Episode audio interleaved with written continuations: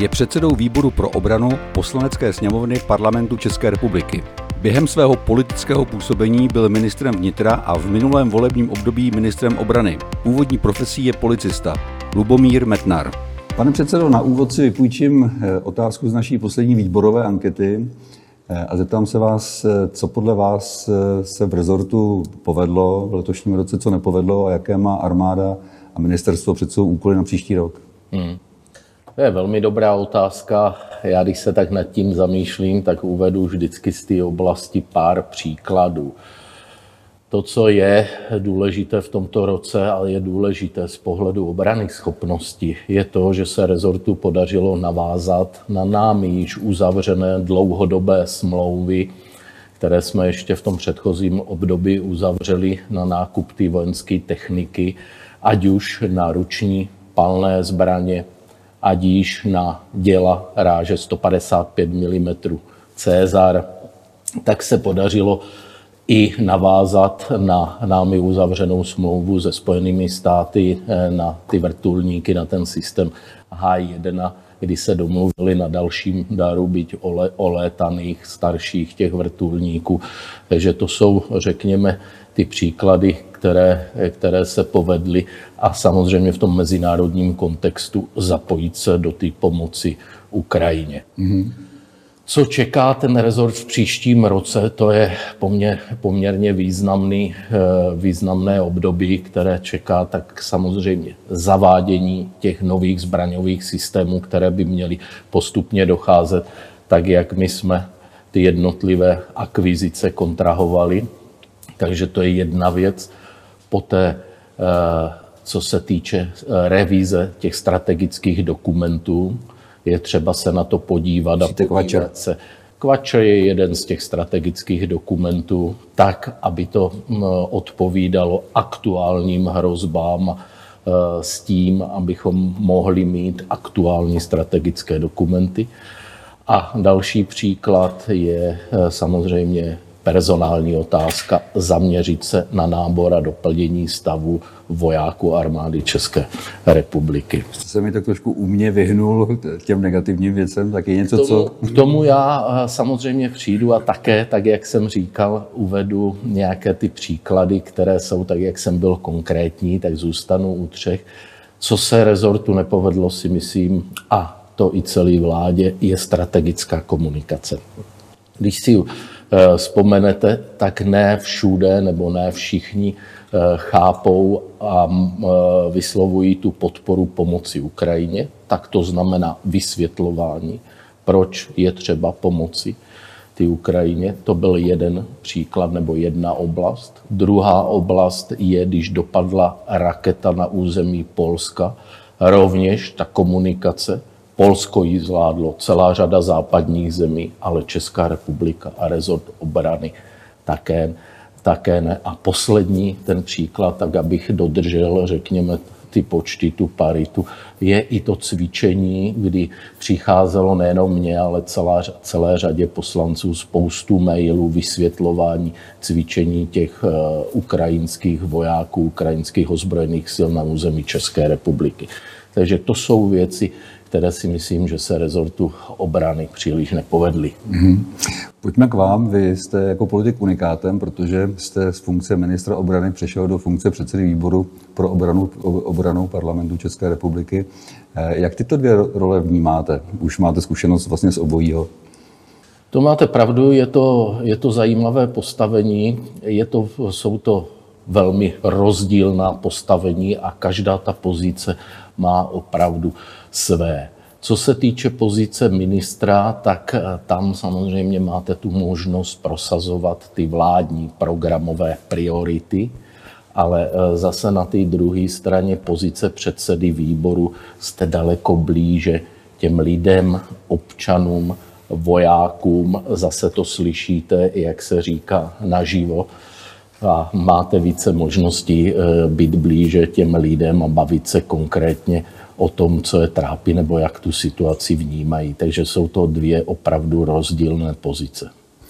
Eh, já se ptám, že možná ještě trošku jinak. Co je vlastně pro politika, řekněme, komfortnější, když eh, je v exekutivě nebo když má tu kontrolní činnost? Protože ministr je eh, zodpovědný vlastně, tak jako celá vláda parlamentu České republiky, tedy i výboru pro obranu, takže vy jste vlastně v jiné pozici, než jste byl vlastně v tom předchozím období. To je, to je pravda. Ono záleží, jak je ten člověk nastavený. Já vám řeknu, no ne každému, někomu bude blíže ta pozice ministra, někomu zase ta pozice toho poslance, případně toho předsedu eh, výboru, jakéhokoliv výboru. Ale u mě, když mám hovořit sám za sebe, tak si myslím, pokud je člověk více manažer, více zaměřený na výsledek, tak tu zpětnou vazbu tady z této práce, z této činnosti máte daleko větší z té pozice toho ministra, kde vidíte ty konkrétní kroky a daleko více to můžete, řekněme, korigovat. Eh, ještě se vraťme vlastně k vašemu působení na ministerstvu. Jaká byla na ministerstvu tehdy atmosféra, když vy jste nastoupil do pozice ministra obrany? V té době ještě běžel trestní nebo v soud vlastně s vaší předchůdkyní paní Parkanovou. Mm-hmm. Jaká tam byla atmosféra? Tak ona celkově ta atmosféra eh, byla velmi složitá, protože vzpomenete jenom jeden, jeden eh, řekněme z příkladů, jeden případ eh, trestně stíhanou tehdejší ministrní obrany, kdy tento, pří, tento případ trval víc jak, nebo tento soud trval víc jak 10 let. A ta situace nejenom z pohledu tady tohoto tam byla, řekněme, velmi složitá, ale i další, co tam byly kauzy, já řeknu, tam bylo trestním řízením zatížený projekt radiolokátory Mádr. Další, co tam bylo šetření nebo prověřování i e, akvizice k vrtulníkům. A těch, řekněme, případů tam bylo více, ale to jsou takové nejstěžejnější. Takže ta, ten začátek byl velmi takový, řekněme, abych to nazval takový uh, jako těžký, těžký v tom, že jsme se museli opravdu v těch situacích rozebrat, vyhodnotit je, zanalizovat a říct si, jakou cestou půjdeme. A to nějakou dobu nám zabralo, takže ta atmosféra tam byla poměrně složitá. A víte dobře, že když přijdete někde do toho nového prostředí, tak chvilku trvá, než se s těmi lidmi poznáte, než najdete tu společnou řeč a potom nastavíte si, řekněme, ty, eh, takové ty principy, jak člověk to vidí, jak se chce z, ně, eh, z jednoho bodu dostat, řekněme, k tomu druhému nebo k tomu tíženému cíli. On je taky potřeba říct, že ministr není, není samo jediná osoba, že potřebuje kolem sebe odpovědný a odborný tým, který mu vlastně s tou agendou pomáhá. A to máte eh, velkou pravdu, protože nebyt tam těch lidí, tak celá řada eh, věcí by se nepodařila, protože tam bylo opravdu hodně eh, dobrých lidí, kteří se tady v tomto byli schopni rozebrát a byli opravdu nápomocní. Takže také ti mají velkou zásluhu na tom, co se za to minulé vládní období podařilo, protože nebylo toho málo a nechci příliš vzpomínat, ale víte dobře, v jakém stavu ty akvizice byly po těch předchozích období a co se za těch tři a půl roku podařilo, kolik projektů se udělalo a v jakých finančních objemech. Mm-hmm. Pojďme k výboru pro obranu. Eh, daří se eh, naplňovat jeho kontrolní úlohu bez zbytku? Jste spokojen s tím, jak vlastně výbor pracuje? Tak je to ta, řekněme, ta zjednodušená forma, eh, takto řečeno konkrétně kontrolní činnost. Ono se, ono se to dáří, ale je to, jde to kolikrát stěžka, protože celá řada věcí a ono to má tu souvislost, když jsem hovořil o těch věcech, co se rezortu podařilo a nepodařilo, protože jeden z těch příkladů, které já jsem uváděl, byla třeba ta pomoc té Ukrajině, kdy nejenom, řekněme, opoziční poslanci, ale i koaliční poslanci se mě ptali, jaká teda ta pomoc tam je, v jaké formě, co tam je. A ty informace, protože rezort některé ty informace nedávala, měli je v utajeném režimu, tak to poměrně dlouho trvalo, než jsme ty informace v nějakém stupni utajení dostali a mohl jsem potom ty své kolegy informovat. Takže řekněme, ono se to daří, ale ne vždy to jde jednoduše. Jasně. Eh, on vlastně výbor pro obranu má takové unikum, aspoň tak, jak já ho vnímám vlastně v porovnání s prací s jinými výbory, že tam vlastně není až tak úplně zřejmá ta opoziční a koaliční stránka věci, že vlastně všem těm členům toho výboru jde vlastně o jednu věc a to je, aby armáda dostala, co potřebovala. Je to tak? To máte pravdu, protože když se jedná o obrany schopnost nebo bezpečnost eh, této země, tak většinou se ta role těch koaličních a opozičních eh, poslanců stírá a snaží se na to dívat pragmaticky, protože co se týče té tý obrany schopnosti a bezpečnosti, je to de facto to nejdůležitější z hlediska dalšího žití v té dané zemi. Mm. Jednou z důležitých kontrolních činností výboru je samozřejmě sledování naplňování nebo toho způsobu, jak se utrácí vlastně peníze, které jsou schválené v rozpočtu. Eh, máte pocit, že tak, jak vlastně dneska je finanční rámec pro čerpání pro eh, obranu, je to v dostatečné fázi a, a ty peníze se utrácejí odpovědně? Tak já budu hovořit, nebo vrátím se k období ještě toho minulého vládního období, toho vlá, minulého angažma vlády, kdy se nám dařilo postupně ten rozpočet navyšovat a ty finanční prostředky utrácet, byť víte, že se kolikrát i ke konci roku, k tomu konci toho fiskálního období vždy hovoří o takzvaných nespotřebovaných nároků výdajů, takzvané NNVčka.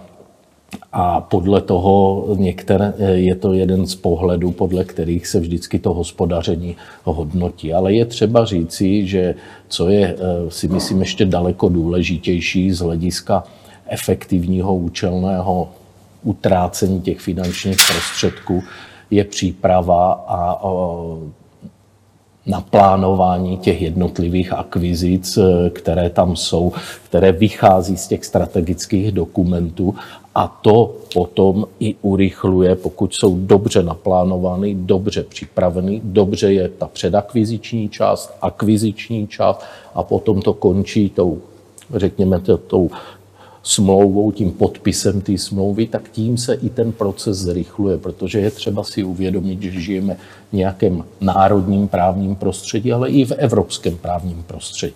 A ta situace není jednoduchá, protože žijeme v prostředí, řekněme, které je velmi byrokratické jo, a, ty procesy jsou složité a zdlouhavé. Mm-hmm. Ještě jedno číslo řeknu, které se vlastně objevuje, velmi, velmi často, a to jsou 2% hrubého národního produktu na eh, domácího produktu na, na, eh, na armádu. Je to číslo podle vás dostatečné, respektive eh, ono se na druhou stranu mluví také o tom, že vlastně armáda má vnitřní dluh 100 miliard korun, který už se nám nikdy v životě nepodaří jakoby dohnat nebo nějakým způsobem srovnat jak, jak, je lepší potře- jak je lepší postupovat? Je, je to lepší vlastně z hlediska, eh, řekněme, 2% domácího, domácího produktu, anebo eh, je to o, o nějaké konkrétní částce, která se vynaloží na, na obranu? Tak eh, vy to víte velmi dobře, pane redaktore, 2% vznikly na summitu, myslím, že v roce 2014 ve Walesu, kdy se alianční země domluvili, že budou dávat do rozpočtu 2% na modernizaci a budování schopností jednotlivých aliančních armád s tím, že eh, za mě eh, otázka, zdali je toto, eh, tato výše finančních prostředků, která bude vyplývat z, těchto, z tohoto procenta, z těchto procent, je vždycky, řekněme, disku, diskutabilní. Já, já vám řeknu z, z mezinárodně politického hlediska je to číslo, které je třeba brát vážně. A nejenom já, ale i hnutí ano, vždy dosažení této výše těchto 2% podporovalo a směřovalo k němu. Takže já si myslím, že ano, dokud nepřijdeme k nějakému jinému mechanismu, protože není to vše spásné a není to jediný model, jak to je, eh, jak eh, hodnotit ty investice do té do armády, ale zatím ano, za mě já ho podporuji a myslím si, že k němu směřovat je ten dobrý směr. Mm-hmm. Eh, možná zajímavé téma eh, jsou veřejné zakázky, protože to je takový kámen úrazu vlastně tendrů eh, pro armádu České republiky. Vlečou se, trvají dlouho, ale kdy se nedaří je ani naplnit. Dokonce na velitelských shromáždění předchozí náčelník generálního štábu Opata to i kritizoval vlastně, když, když byl ve funkci. Co je podle vás lepší? Je potřeba striktně postupovat podle zákona o zadávání veřejných zakázek, A nebo je lepší, když je, řekněme, silný, silná osobnost ministra, která dokáže bouknout pěstí do stolu a, a vlastně ty prostředky utratit přímou metodou vláda-vláda třeba? Tím jste mi dobře nahrál s tím. Za mě vždy byl ten přístup postupovat transparentně, postupovat v souladu se zákony a vnitřními předpisy daného rezortu, v souladu s, s národním právním řádem i s unijní legislativou.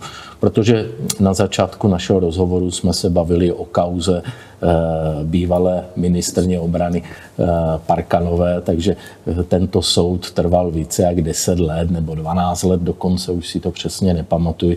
Takže tady u tohoto je třeba opravdu být transparentní a chovat se velmi, řekněme, striktně podle zákonu protože někdo vždy za to nese eh, odpovědnost. A ono se to hezky zvenku nebo z jiného úhlu pohledu kritizuje, když se pod to nepodepisujete a je to, byť jste do toho procesu zapojen, ať už jako uživatel nebo řekněme jako procesualista nebo i v jiné roli, v jiném postavení, tak eh, je to něco jiného, než když máte na to dát ten palec a podepsat se pod to. Není to jednoduché. Ale není to problém jenom České republiky. To je třeba si říci. Já když se teď zamyslím, celá řada projektů i ze zahraničí, vemte si Polsko, tehdy ty letouny soutěžilo tež víc jak 10 let, nebo chtělo, chtělo je nakoupit a trvalo to tež hrozně dlouho. Ale to není omluva, je třeba na tom pracovat, je třeba s tím pracovat a hledat ty cesty, jak tento proces efektivní. Ono je možná ještě jedno hledisko, že eh, u těch tendrů vlastně je mraky informací, které jsou ve veřejném prostoru. A jestli to je dobře, jestli vlastně zejména v době dnešní, kdy vlastně ten svět je opět jako bipolární možná multipolární a kdy se objevují staří, mladí nepřátelé, tak eh, jestli vlastně ta výběrová řízení neotevírají ty karty vlastně armády příliš, protože máme registr smluv, kde se dozvíte SPZky opravovaných vozidel třeba, že? Nebo, nebo další věci. A to si myslím, že úplně asi pro řekněme, rezort obrany není dobře. No tak na jednu stranu z vašeho úhlu, tak jak prezentujete tento úhel pohledu, ano, nemusí to být ideální, ale na druhou stranu z mého úhlu pohledu je třeba opravdu postupovat maximálně transparentně, komunikovat ty jednotlivé projekty, protože nejenom armáda, ale i bezpečnostní sbory jsou financovány z veřejných prostředků a ta kontrola, ta veřejná kontrola tady musí být a to informování té veřejnosti o těch jednotlivých projektech je naprosto na místě. I když nechci být úplně, jak se říká, dogmaticky, máte zase projekty, kde jsou technologie v určitém stupni utajení, ale na to už pamatuje eh, zákon eh, o těch utajovaných skutečnostech s tím, takže tyto potom jsou eh, realizovány v souladu s tímto, pokud jsou to takovéto specifické technologie. Eh, jak vnímáte eh, angažmá nebo kroky vaší nástupkyně paní ministrině Černochové? Tak jak jsem říkal, když si vezmete, já už jsem se o tom i zmínil v našem rozhovoru, po jejím nástupu, vemte si, já jsem kritizoval to krácení toho rozpočtu. Eh, po dlouhé době eh, nastoupilo na, na, nastoupilo na rezort eh, nebo nastoupila nová garnitura na zástupce ODS a vzpomeňme si historicky, byť se k tomu nechci do minulosti vracet, ale první co bylo, tak se udělali ty škrty v tom rozpočtu, které byly. A ty já jsem, ty já jsem kritizoval. Podával jsem dva pozměňovací návrhy a jeden byl, aby se to navrátilo, tyto finanční prostředky eh, do, eh, do toho rozpočtu ministerstva obrany. Oni se částečně vrátili, byť mé pozměňovací návrhy nebyly schváleny. A další věc, další pozměňovací návrh byl, aby se dokončila tehdy vládou schválená varoli, varoli, varolizace pardon, eh, vojáků, platu vojáků ve výši 1400 a to tehdy také nebylo dokončeno, kdy to zůstalo na polovinu jenom těch 700 a tak jak vidíme dneska i ti vojáci byli zatíženi nebo jsme do dneška zatíženi eh, rostoucími cenami, energiemi, inflací a dalšími. A i ti vojáci a další příslušníci bezpečnostních sborů a všichni se musíme s touto situací postupně vyrovnávat. Takže to bylo hned od počátku tato kritika rezortu, že přichází de facto a hned dochází k těm škrtům. Byť postupně v, tomto, v tom roce ty finanční prostředky tam vrátili. Já to spíše vnímám jako politikum, který se na, které na úvod se hráli tak, aby prostě přišli a teď viděli z hlediska efektivního, efektivního přístupu, ale nebyla to pravda. Víte sam, kolik se toho plánovalo, kolik se, eh, kolik se finančních prostředků utrácí a kolik bylo do rozpočtu vráceno. Eh, jak hodnotíte personální změny v rezortu i, i v armádě? No, tak to je rovněž zajímavá otázka. Co se týče personálních změn, tak bych to rozdělil do takzvaných eh, dvou skupin, dvou kategorií. Jedny jsou takové očekávané ty personální změny, které byly avizované, ať už z různých, řekněme, příčin, a druhé byly takové ty překvapivé.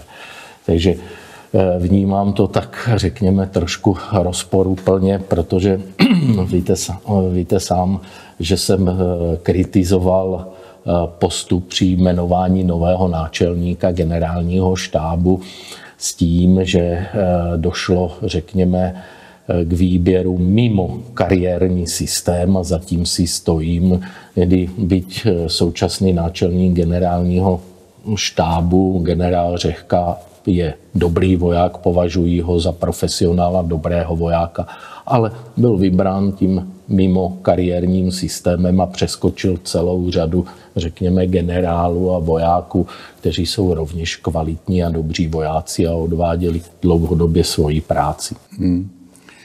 Proč podle vás lidi více, nebo ne více, důvěřují armádě hmm. jak, jako složce a příliš nedůvěřují státu jako takovému a jeho, jeho strukturám?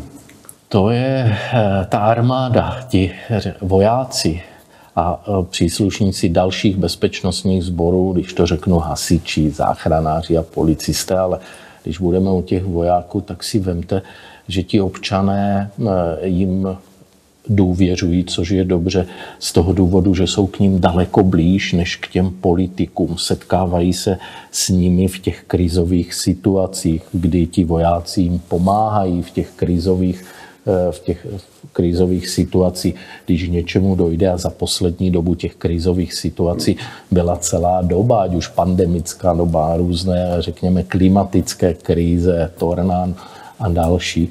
Takže v tomto já vidím, že ti občané je vnímají a vnímají je pozitivně a myslím si, že za posledních více jak deset let je ta podpora to veřejné mínění je snad nejvyšší a já jsem za to rád, protože tím je vidět, že i v té nevojenské části odvádějí ti, ti vojáci skvělou práci a za to jim třeba je potřeba poděkovat. Mm-hmm. Co se týče té druhé strany, ty politické, tak Tady, eh, co se týče toho přístupu, řekněme, ty politické garnitury, tak z hlediska ty zprávy, ty politiky, ty zprávy věcí veřejných, kolikrát přistupují ti politici autoritativně, byrokraticky.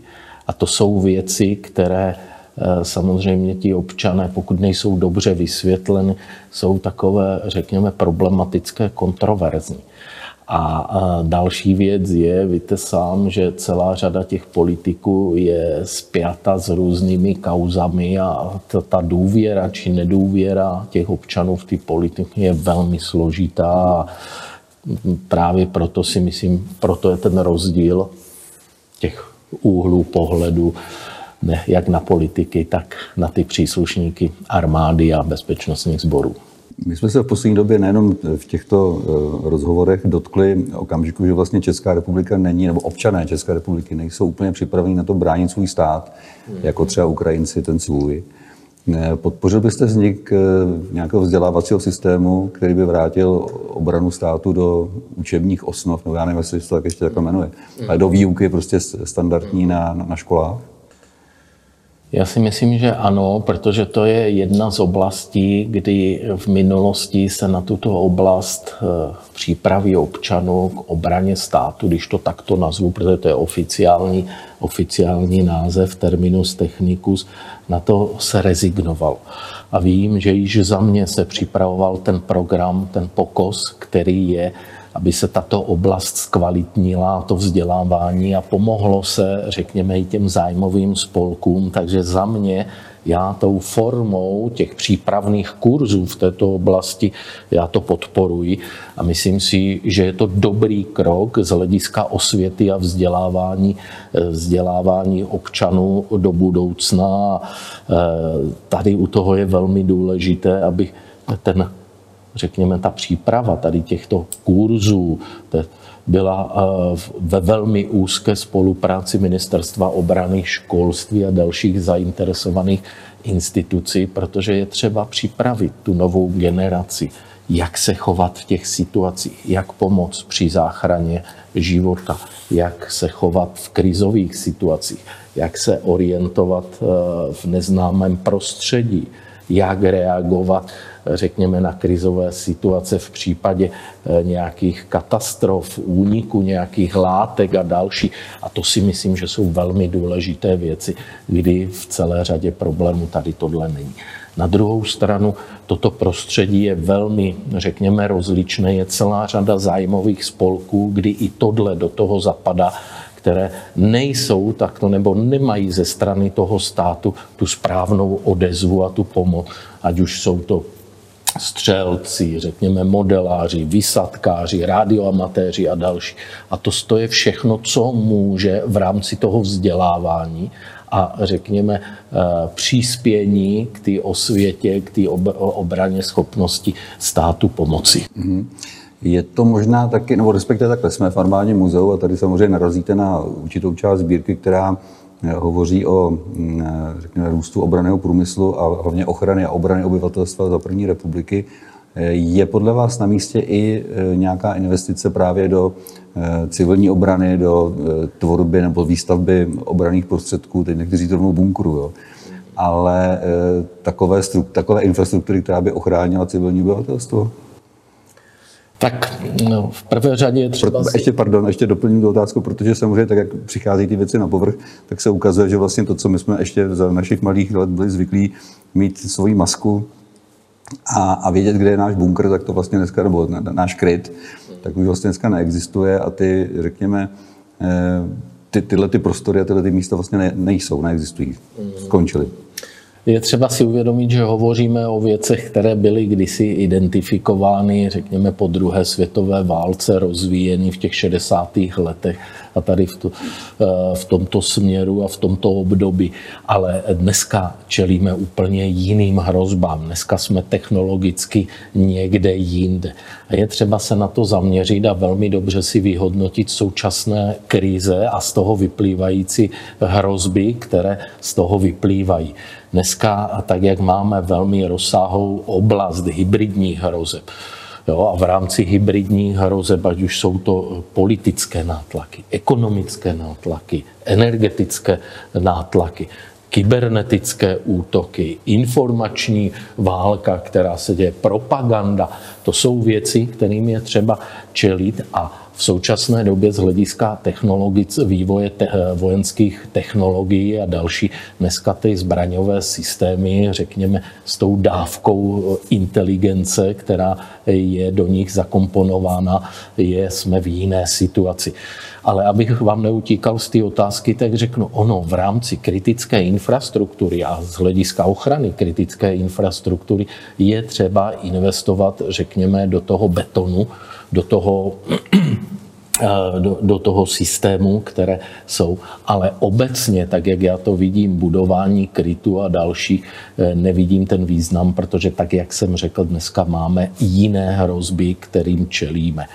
A jenom mm, největší kryt, o kterém eh, tady můžeme mluvit, je metro v Praze, kde by se celá řada občanů mohla ukrýt, ale to jenom tak říkám pro odlehčenou, ale není to, myslím si, že v dnešní době smyslem budování krytu. Má politika místo v armádě? Tak každopádně, když si vezmete, armáda je nástrojem politiků, který jsou, eh, které, kteří pro politici, kteří prosazují ten svůj eh, směr a samotný samotná armáda je apolitická. Ale tak, jak říkám, je součástí toho dění, je nástrojem, ať už, a řeknu v, tý, v tom lepším slova smyslu, v tom v době míru od, odstrašení a proto je třeba mít kvalitní a profesionální armádu, protože chce, chceme-li uh, uchránit mír, musíme se připravovat na válku. Proto ty roky zpětně a ta, ta historická devalvace a ty restrikce, které nejenom naše armáda, ale celá řada evropských armád Eh, zažívala, takže eh, si myslím, že to bylo špatně a je třeba tomu dát prioritu. A dneska cítím, že ta priorita, že to, to stěžejní téma, ta obrana a bezpečnost tady je. Pane předsedo, musíme skončit pozitivně, protože eh, náš rozhovor je poslední v sérii v letošním roce a navíc nás čekají oslavy 30. výročí vzniku jednak České republiky, jednak armády České republiky. Co byste popřál České republice a armádě do příštího roku?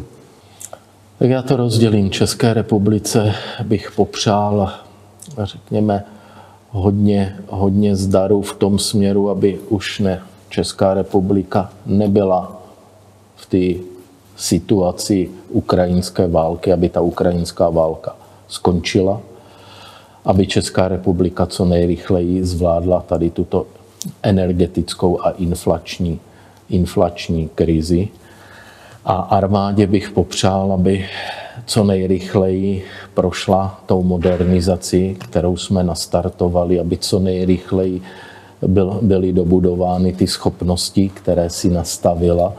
A všem obecně chci popřát hodně pevného zdraví a zdaru a s tím, abychom se v tom následujícím období opravdu scházeli v období míru a ne v této bezpečnostní, řekněme, krizi a, v této situaci, kdy se na Ukrajině válčí.